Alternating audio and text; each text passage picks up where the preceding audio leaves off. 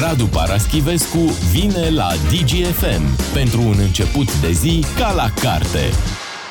Am constatat în ultima perioadă că prezența României la campionatul mondial de fotbal e ceva din ce în ce mai uh, rar, așa că începem să ne amintim și o luăm de la capăt cu edițiile la care am uh, participat. Astăzi, pe 13 iulie, marcăm uh, momentul pentru campionatul din 1930. 30, da. Primul da, campionat după mondial. 30 noi am mai participat hăt, tot așa. Am făcut o pauză destul de mare. Competițională, da. Da. În 30, în 30 a fost în Uruguay campionatul și lumea s-a întrebat de ce acolo și existau două argumente. Unul pentru că Uruguay era deținătoarea ultimelor titluri olimpice la fotbal în 24 și 28, ei câștigaseră. Și al doilea motiv era că în 1930 urmau să se sărbătorească 100 de ani de la proclamarea independenței Uruguayului și atunci aceste două motive împreună au făcut ca Uruguayul să fie desemnată, sigur, la solicitarea lui, să fie desemnată gazdă ceea ce firește n-a convenit europenilor, pentru că era mult de mers până acolo. Uh, și așa se face că au fost patru echipe din Europa, mai multe din America, Sud-America. Belgia, Iugoslavia, Franța și România. Franța și România. Dar cum am fost noi pe lista asta? Am prins loc acolo, pe vapor, nu cu Păi, vaporul da, s-a da, da, mers. cu Conte Verde, cu Transatlanticul Conte Verde, cu care au mers toate cele patru delegații și nu numai ei, au fost mai multă lume acolo. Um, s-a plecat ca să se poată începe pe 13 iulie, s-a plecat pe 21 iunie din Villefranche-sur-Mer. De acolo a plecat uh, Conte Verde și a traversat jumătate de lume ca să ajungă în Uruguay. Uh, Uruguay a și câștigat uh, prima ediție uh, cu Argentina în finală. Uruguay are două titluri mondiale, unul cu Argentina în finală, unul cu Brazilia în finală în Brazilia cu lanț de sinucideri, cu tot felul de drame în 1950. Uh, și Uruguayul uh, a câștigat, dar nu multe meciuri. E adevărat, uh, o semifinală cu 6-1 și Argentina și Uruguayul, cele două finaliste, au câștigat cu 6-1 în semifinale. Noi am jucat sau doar ne-am N-am dus? jucat, am și am fost, câștigat un în, da, am fost în grupă cu Uruguay Hmm. uh, și cu Peru, mi se pare. Am bătut pe Peru 3-1 și am pierdut 1, uh, 4-0 cu Uruguayul, care urma să fie campioana mondială. Deci dacă vrem consolări, urma să ne scoată mă rog, Campioana. ne-a bătut de, ne de nenorocit Erau viitoarea grupe- campioană. grupe Erau mici. grupe mici de trei echipe, de patru echipe. Franța ne-a uitat într-o grupă proastă, doar cu adversari uh, latinoamericani, ca să zic așa. Uh, Dar uh, era prima prima ediție. A fost o inițiativă în sensul ăsta, care pe urmă s-a rafinat, firește, au fost în 34, în 38, um, pentru ca războiul să impună o pauză. Deci după 38 a mai fost în 50 ediția braziliană și apoi 54 și așa mai departe. Um, da, România atunci avea o echipă interesantă cu multe nume care nu sunau românește, erau veniți și de la Timișoara și de la București, de la Oradea. Mi se pare că Nicolae Covaci, care era fratele lui Ștefan Covaci, a jucat în echipa aia, parcă, dar cu siguranță au jucat uh, Rafinski, Rudi Vețer, Emeric Vogel, care a fost secundul lui Angelu Niculescu în 70 la Națională, um, Petrica Steinbach, uh, o echipă foarte bună. Aveam selecționer? Aveam selecționer, dar uite, tamam pe selecționer l-am uitat, nu mai știu Da, da, cine da, era, dar bunicul țin lui minte Pițurcă. numele. Burger era tot acolo, deci era o echipă cu multe stele, sau ceea ce pentru noi erau stele, și care au reușit o victorie totuși. Să te duci în America de Sud, să bați atâta drum, să faci antrenamente pe punte la un loc cu alte echipe, sub ochii unor măicuțe care se uitau fascinate la spectacol, că nu știau despre ce e vorba să ajungi acolo să câștigi totuși cu un meci cu Peru, să marchezi trei goluri, e ceva. Uruguay... Constantin Rădulescu, cred că a Așa, fost. Constantin, se poate, da. Uh, Uruguayul am vins și Peru cu 1-0, pe noi 4-0 și a câștigat grupa cu maximum de puncte. Deci ei noștri au plecat prin iunie, că oricum Da. tu spui că pe 21 iunie au plecat uh, din port, dar până au ajuns acolo, probabil da, că da, a da, li fost s-a uh, dat- mai, li mai s-a lung dat drumul timp. și s-au întors probabil prin septembrie pentru acest uh, meci pe care l-am uh, câștigat cu, cu Peru. Așa erau vremurile. Da, frumoase, frumoase... Păi nu, stai cu Peru, am câștigat acolo. Tot acolo, da, tot acolo. da, acolo zic. Da, uh, după aia, acum s-au întors ei, mă rog, nu Da. știu dacă au mai împărțit același mijloc de transport. Uh, Belgenii erau uh, cantitate neglijabilă pe vremea aceea, nici Franța nu era o mare echipă. Franța a început uh, pe urmă să, să evolueze, dar a fost o afacere sud-americană.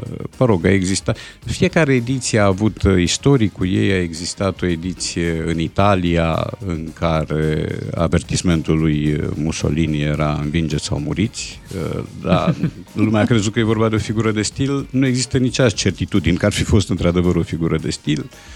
50 am spus, a fost prima ediție de după al doilea război mondial, când lumea aștepta să se recupleze la uh, fastul acestor competiții, mai ales că în Brazilia s-a organizat, uh, a fost un meci, o finală cu peste 200 de mii de spectatori, ceea ce astăzi este de negândit. Uh, și, în, uh, și în Uruguay s-a construit special pentru turneul din 1930 stadionul Centenariu, pe care s-a jucat și, și finala și care a fost folosit uh, mult după aceea. Prin urmare, cam așa a început tot.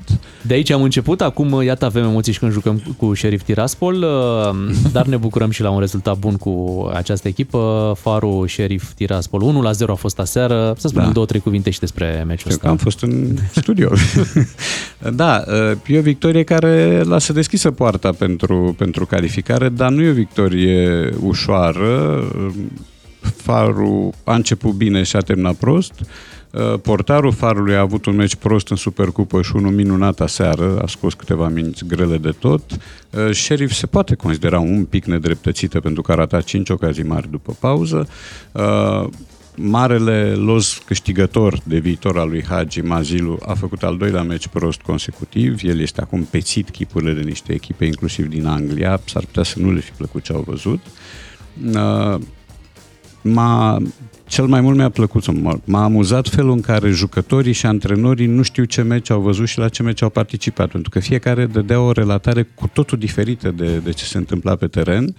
Uh, Hagi Bunaor a spus că trebuia să fie vreo 3-0 pentru Farul în minutul 10, ceea ce mai e un pic exagerat, deși Mazilu a ratat o ocazie mare în al doilea minut. Uh, De partea cealaltă și ant- Roberto Bordin, antrenorul lui Sheriff, era supărat și considera că e o nedreptate scorul. Sheriff nu mai e Sheriff de acum un an, doi. Adică este o echipă pe care și antrenorul și impresarii erau curioși să o vadă cum funcționează în alcătuirea asta, pentru că erau veniți din tot felul de țări, de pe tot felul de continente, în principal din Africa, și erau oameni care acum făceau cunoștință în zilele astea sau în săptămânile astea. Faro, e adevărat, a avut și ghinionul a două absențe, Larie și Gramenii. Nu știu dacă ei vor fi recuperați până marți, când e meciul retur, dar n-a fost deloc un meci simplu. A fost un meci în care ambele echipe au arătat uh, naivități, candori, șubrezenii și în atac și în apărare, iar unii jucători chiar nu sunt încă la nivel. E adevărat, intri greu în tensiunea de competiție, în tonusul de competiție, vii după vacanță, unii dintre jucătorii farului au fost și convocați pe la loturi și nu au avut o vacanță de plină, alții n-au făcut pregătire, prin urmare motive ar exista, însă nu e un 1-0 liniștitor, mai ales că se joacă un retur la Tiraspol, nu știu cine arbitrează, arbitrajul de ieri al olandezului a fost foarte bun, Uh, prin urmare, da, șanse sunt. Luăm o scurtă pauză, după revenim la căldura pe care o traversăm zilele acestea. Radu Paraschivescu la DGFM. Negreșit. Radu Paraschivescu la DGFM. Scrie, povestește până întoarce foaia. Urmează câteva zile de caniculă și e bine să fim uh, pregătiți din punct de vedere al vocabularului, că așa, Așa, altfel da. avem uh, aer condiționat și tot ce ne trebuie, deci avem zile de foc, cupolă de Da. foc, avem uh, urgie, Urgia roșie, roșie. Da. da. Și avem România în diverse faze de descompunere lentă. România Se fierbe. topește. Așa. România se topește, România se coace, deci România intră într-un cuptor, de fapt, și cred că asta face parte din ceea ce președintele Iohannis ar numi proiectul România rotisată. Da. uh, și astea sunt uh, standard și uh, se repetă anual, cineva umblă la cufărul cu clișee, le scoate pe cele asortate ocazii și le folosește, le aruncă în pagina de ziar oriunde. Uh, Vara are totuși uh, dezavantajul uh, lipsei de inspirație, poate de la moleșală, poate de la rotisare, nu știu de la ce, pentru că iarna uh, fabrica de clișee produce mai mult. Da, iadul Uh, alb. Adică iadul alb. Mie vara mi se pare mai Da. prolifică. Băi, nu știu, adică tu ai auzit vreodată că vara și-a reintrat în drept? că iarna își reintră în drepturi. Da, deci, da, a- e adevărat. Își reintră în drepturi înseamnă că la munte ninge un pic. Da. da. Uh, Pe aici pe București nu se întâmplă mare lucru sau pe litoral, dar... Autoritățile au fost luate prin surprindere. surprindere, Vara da. nu te ia Niciodată. nimeni prin Da. surprindere. Iarna, de exemplu, la prima ninsoare, primii care se bucură sunt, Sunt bineînțeles, copii. copii. Bineînțeles, nu are voie să lipsească, bineînțeles. Bineînțeles, copii. Vara nu se bucură nimeni. Da. Că- Iarna ninge ca în povești. Așa. Pe când uh, vara- Da. Clipește Și mai soarele sunt. ca în și stai poezii, nu puțin știu. că este, iarna are și uh, avantajul uh, gradului militar pe care vara nu-l are, deci ai generalul iarnă. Da? Aici n-ai uh, capitanul caniculă. Sau Da, și îți reamintesc că am avut și generalul Degeratu în, în România. Da. Încălzitul n-avem. Sau Nu există, febrilul. nu da. există așa ceva. Da, deci eu zic că este într-un ușor uh, decalaj vara față de iarnă, dar sigur clișee există și asta cu România uh, o să le vedem, că trebuie să apară mai Zilele ales acum, astea, dacă da, nu ar da. fi apărut. Da. Um, și totul, uh, și iarna și vara au un cuvânt în comun în mentalul nostru, teroare. Este teroare și este codul. Cod codul roșu. care apare peste tot e cod roșu, ori de ger, de bijelie, ori de ceață. Tot Păi nu timpul era este un vorba cod. aia, Poate să fie codul și e de- frate cu românul? Exact, așa. Da. Eu aștept codul lila de măzăriche, codul vernil de habar n-am ce, vânt uh, dinspre est, spre vest și așa mai departe. Uh, Dar, da, uh, teroarea leagă aceste două anotimpuri. Fie e teroarea albă, vecină cu iadul alb, fie e teroarea din, uh, din termometre. Uh-huh. Că trebuie să apară și asta. Teroarea din termometre. Uh, și firește vine vorba și de încălzirea globală, pentru că n-ai cum să n-aduci în, în discuție povestea asta. Dar uh, România devine un cuptor. Deci asta este imaginea standard, me- metafora primă este că România este un cuptor și acolo fie se coace, fie se prăjește, fie fierbe, face ceva. Mie Ai îmi plac zis- buletinele astea, că au cuvinte de-astea frumoase, arșiță, văpaie. Da, uh, da, da. Vâlvătaie. da. e frumos. Ai vorbit mai devreme de termometre fără să vorbești de mercurul din termometre. Da, da, da, da. Păi asta e, de fapt, formula completă astăzi. Astăzi mercurul termometrelor va urca până la, nu știu cât, Da. la umbră 40, neapărat. Vara da. ne tratează cu mercurul. Chiar așa. Lăsăm asta concluzia discuției noastre. Revenim după știrile de la 9 și jumătate. Ne mutăm și la subiecte serioase pentru că am tot avut zilele astea. DGFM. România rămâne o țară a extremelor. An la rând nimeni nu s-a interesat de ce se întâmpla în acele azile, deși veneau tot felul de informații prin uh, tot felul de cereri pe care oamenii le făceau către anumite instituții, nu s-a dus nimeni să verifice și uh, la cealaltă extremă, săptămâna asta, sunt niște controle la sânge, la fi- cel mai mic detaliu, cel mai mic fir de praf uh, dintr-un azil este găsit de cei care se duc acolo în control. Era, pe- era de anticipat că o să se întâmple așa ceva. Așa se întâmplă de obicei. E, Trebuie să pocnească un buboi, da? E, Iar pe urmă, post factum, lumea devine vigilentă. În loc să uh, ai grijă să nu se întâmple asemenea lucruri și să ai un dozaj al controlelor, că nu zice nimeni să faci poliție sau mai știu eu ce, sau să tiranizezi lumea, uh, dar trebuie să ai uh, niște rigori de care să ții cont, uh, iar recursul la rigori se petrece de obicei după ce se întâmplă, dacă nu o nenorocire, în orice caz, ceva condamnabil, ceva care lasă urmă, ceva care te dezvăluie pe tine, guvernant, indiferent de culoarea politică, drept un om cinic, uh, fără scrupule, fără interes pentru cei care te-au adus acolo până la urmă, iar aici, uh, periferice, pentru că bătrânii sunt, din păcate, considerați periferici, mai ales cei care nu se pot întreține, cei, întreține, cei foarte bolnavi, cei culeși de pe stradă, oamenii ăștia n-au parte de nicio formă de, de interes. E, uh, ce se întâmplă cu situațiile astea? Unu, sunt instrumentalizate politic, există întotdeauna cineva care încearcă să tragă niște foloase, ceea ce este tot o formă de cinism. Uh, doi, um, avem un soi de tradiția nepăsării. Eu am spus într-o intervenție anterioară că totul pleacă din precaritatea ființei omenești și că noi suntem capabili de rău chiar dacă nu știm și uh, România este un caz de țară care nu își îngrijește semenii cum se cuvine din diverse motive, printre care sărăcie, egoism, uh, învârteală, ciupeală, corupție Uh, dar nu e numai asta. Uh, suntem oricum priviți, chiorâși, de vreo 30 ceva de ani la capitolul uh, aziluri, case de copii, orfelinate și așa mai departe.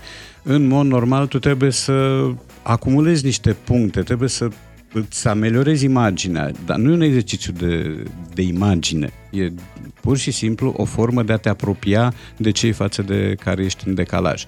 Uh, nicăieri nu e perfect, e adevărat, dar nicăieri nu cred că se întâmplă asemenea lucruri. Să existe investigații de presă, să vină, să pună pe masă toate dramele, tot ce se întâmplă acolo și tu să nu faci nimic, să te faci că nu vezi.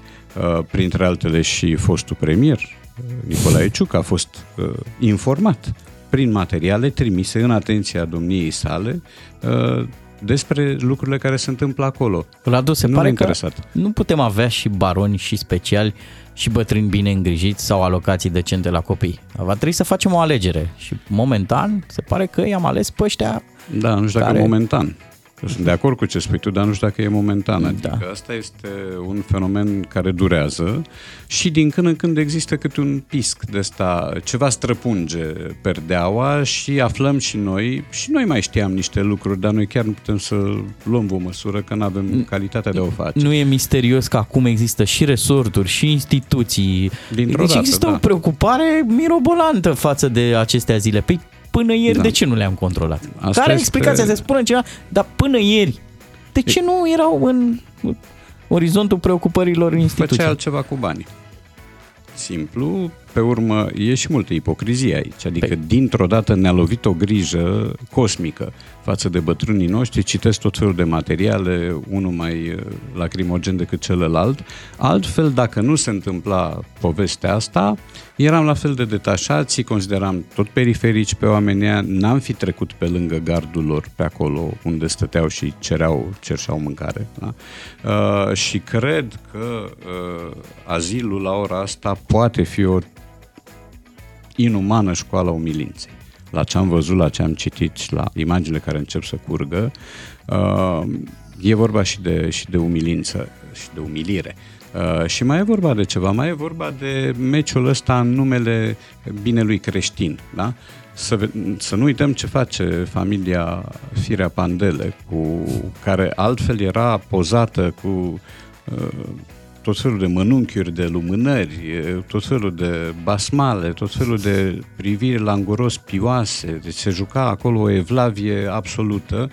Doamna Firea uh, a cotizat la uh, catedrala a Mântuirii Neamului cu sume enorme, pentru ca acum să înceapă un serial de desfințare a purtătorului de cuvânt al Bisericii Ortodoxe Române, care n-a făcut altceva decât să dea glas unor gânduri de bun simț uh, și care n-a făcut altceva decât să creioneze un portret pe care nu l-a numit. N-a dat nicio identitate, ori în momentul în care... Dar cineva s-a simțit, vezi? Păi asta spun că în momentul în care te simți și ripostezi și spui și soțul să riposteze și revii cu a doua, a treia, a patra ripostă, e limpede că te simți vinovat. Uh, și dacă te simți vinovat, întrebarea este de ce n-ai făcut nimic. Uh, acum, în toată povestea apare și uh, actualul premier, Marcel Ciolacu, care cred că nu are numai grija azilului sau azilelor, da? Uh, are și grija uh, luptei din partid. Pentru că mie mi se pare, cu lipsa mea de simț politic, dar mi se pare că dumnealui îi servește minunat uh, povestea asta în ceea ce privește departajarea de Gabriela Firea. Eu cred că mm, dumnealui simte fiori dinspre Gabriela Firea și atunci dacă e să cadă Gabriela Firea, ceea ce nu se va întâmpla, uh, va fi cu atât mai bine pentru domnul Ciolacu. Nu va cădea nimeni. Vorba domnului Ciolacu, nu va cădea niciun capăt. Deci mă tem că lucrurile astea ne vor mai impresiona, vor mai ține agenda câteva zile, uh, se vor mai face niște acțiuni de protest, Declic va mai da câteva semnale bune, cum dă de fiecare dată când e o neregulă. Eu mi-aș dori tare mult să-i văd pe cei de la Declic în șomaj tehnic, dar nu o să se întâmple așa ceva. Întotdeauna va fi o mizerie de constatat. Apropo de impresionat, te-a impresionat domnul Pandele cu acea adeverință pe care a obținut-o de la secretară, că dânsul nu, nu știa, nu... Da. Da, asta este de teatru absurd, adică ține deja de Alfred Jarry, să, să ai o adeverință de la secretară că tu habar Da. da. n-aveai, dar cum să faci așa ceva? Adică secretara îți certifică ție faptul că tu nu aveai o anumită informație? De un, nu, nu știu, adică nu văd racordurile, nu văd resorturile Nu, nu a logice. transmis-o. Dar Da. da. dumnealui uh, vede racordurile, ba chiar a obținut și semnătura șefului uh, poliției locale Aha, okay. pe ok. acea adeverință. Da. Bun, dar asta este o formă de disculpare care nu apare prima dată. Adică noi o tot vedem uh, în acțiune, tot vedem niște sporturi la care suntem buni, suntem olimpici. Unul dintre ele este aruncarea cu pisica în curtea vecinului. Da, asta iarăși se practică. Uh, Găsirea țapului spășitor. Cineva va plăti la un moment dat. E exact ca în povestea cu acarul pe un. A plătit un macagiu, săracul, deși s-a văzut după aia că nu avea nicio vină. Vina era în altă parte, sus de tot, inclusiv în conducerea ministerului, dar el a făcut 10 ani de închisoare, a ieșit din închisoare, a murit și după ce a murit el s-a redeschis cazul. Și s-a stabilit că, ce să vezi, acarul pe un n-avea nicio vină. Așa și aici. La un moment dat cineva va fi schimbat. Da, cineva de plan secund, să nu credem cumva că Gabriela Firea va păți lucruri enorme, că domnul Pandele va avea niște mustrări de, pardon de cuvântul tare, conștiință și va lua niște măsuri cu privire la propria persoană. Adică un om care cere adeverință de la secretară că n-a știut ce se întâmplă, este un om capabil de, de orice, numai de puseu de conștiință, nu. Știi ce va fi, Radu, interesant de urmărit? Cine va mai avea curajul de acum încolo să vorbească de social-democrație și de protecție socială? Știi? Da, adică pentru că asta a fost una dintre tezele lor, adică, da, din, din program. Da, Grija că, pentru vârstnici. Exact, seniorii acestei țări, Da, vai, da. uh, deci de la, da. cum să zic, am avut seniorii în toate discursurile politice. Da. Ei, de acum încolo va fi foarte greu să mai fii convingător că tu de fapt îi protejezi pe oamenii ăștia. Că tot vorbești de seniori, mi-aduc aminte că Gabriela Firea l-a premiat la un moment dat pe Constantin Bălăceanu Stolnici, care a mai cules o medalie acum la împlinirea 100 de ani. Constantin Bălăceanu Stolnici, prezentat drept ultimul boier din România, a fost un turnător ordinar la securitate. Da? Uh, În schimb, tot anul ăsta, că trebuie să spun și asta, e centenarul Monica Lovinescu. Nu se suflă o vorbă. Monica Lovinescu n-a turnat. Mama Monica Lovinescu a fost omorâtă, practic, de securitate. Da? Dar Bălăceanu Stolnici este celebrat, îi se dau plachete, medalii, diplome uh, și asta îți arată că valorile sunt în continuare răsturnate. Nu în toată România și nu în toate segmentele, dar în multe segmente stăm foarte prost moral. Apropo de medalii, medalii în sensul bun imediat, ne mutăm către David Popovici, care și-a ales facultatea. Doi matinali și jumătate la DGFM. Băteți-mă, scoateți o gheoagă, că la final măcar dați-mi un pumn. Am ascultat-o pe Diana King la DGFM, Shy Guy, suntem aproape de ora 10 și nu vrem să plecăm uh, din emisiune până când nu vorbim uh, și despre David Popovici. David Popovici, în momentul în care a devenit cunoscut și a început să ia primele medalii, toată lumea spunea, gata, o să-l pierdem, o să plece, Da, se da, va da. duce, se va duce în America, sigur i-au propus și într-adevăr, chiar a primit foarte da. multe propuneri uh, din America. Însă David Popovici uh, a ales să rămână în România și va rămâne în continuare în România și pentru facultate. Da. A Da. făcut anunțul zilele astea. Da, se va înscrie la, sau să fi înscris deja la Facultatea înscris, s-a de înscris. Psihologie și Științele Educației. Mama lui este psiholog, să nu uităm, s-ar putea să conteze și asta. Și contează în orice caz, cred eu, contează enorm legătura pe care o are cu familia și felul în care familia face parte din echipă. Ori nu știu dacă, luându-și părinții cu el, în primul rând, dacă s-ar fi putut să-și ia părinții cu el, uh, ar fi funcționat la fel lucrurile astea. Adică, uh, sigur că e foarte frumos și noi simțim așa adierea unei brize patriotice și simțim nevoia să lăudăm pe David Popovici și să spunem, uite mă, ce înseamnă un român adevărat. Le-a dat cu tif la americani. Mie îmi Nu, place mai mult el cheia se în simte- care e un succes al învățământului românesc. da, dar e, e un succes al lui, în primul rând. Al lui, al familiei, al, al psihologului pe care întâmplător îl și cunosc, al antrenorului. Să nu uităm că antrenorul este decisiv în relația asta și în rezultatele lui David Popovici. Prin urmare, el se simte mai bine aici. Are o doză de încredere, bănuiesc, ă, și în învățământul românesc, în această facultate, despre care poate ă, mama lui i-a spus niște lucruri bune, și uh, oferte, sigur că au existat, ele sunt măgulitoare, pot fi oricând aduse ca argumente, pentru că vor mai exista asemenea propuneri, dar să nu uităm că nu e prima dată că David Popovici uh, refuză străinătatea, da? A mai făcut-o acum 2 ani. Deci există propuneri de genul ăsta Uh, Probabil că mulți ar fi dat curs unei propuneri, mai ales că avem de-a face și cu uh, tipul ăsta de discurs care spune plecați mă, dacă puteți plecați, e păcat să stați aici să vă ratați, nu vedeți că aici nu se întâmplă nimic bun. Ori uite că se poate întâmpla ceva bun și uh, eu cred că el a făcut-o în primul rând din punctul de vedere al confortului uh, de studiu, al confortului pur și simplu de mediu în care crește în continuare, în care o să lucreze, uh, performanța va fi fără îndoială pe mai departe. Și atunci, uh, în condițiile în care și Ministerul Sportului și clubul la care joacă, la care este legitimat David Popovici, îi oferă uh, atât cât lui trebuie, mie mi se pare o decizie matură pe care o salut, fără entuziasme de astea tricolore, dar pur și simplu mi se pare o chestie ok. A zis într-o postare următorul lucru, uh, știu că cel mai bun mediu de formare este cel în care ai familia și prietenii aproape. Exact. Exact. Da. Semnat Adrian Mutu. Și spune, ne vedem din toamnă în campusul Universității din București, din Panduri. Deci vom fi cumva Da, colegi suntem aici, vecini. vecini Da, da, da. cu, cu David Popovici. Și uh, cred că acum s-au liniștit toți cei care simțeau că îl vom pierde, că gata, se duce și nu mai. Da, da, mai ales că în notul este un sport care până nu de mult n-a dat mari rezultate, a dat din când în când uh, și aici a existat o ofertă, a existat o tentație. Uh, nimeni nu se agită când există o, o ofertă pentru un fotbalist. Pentru că de obicei fotbalistul e mult, reclama e mult peste nivelul fotbalistului și el se pierde singur, nu-l pierdem noi. Ajunge în străinătate și acolo capotează și după aia se întoarce la un moment dat. Aici e altceva.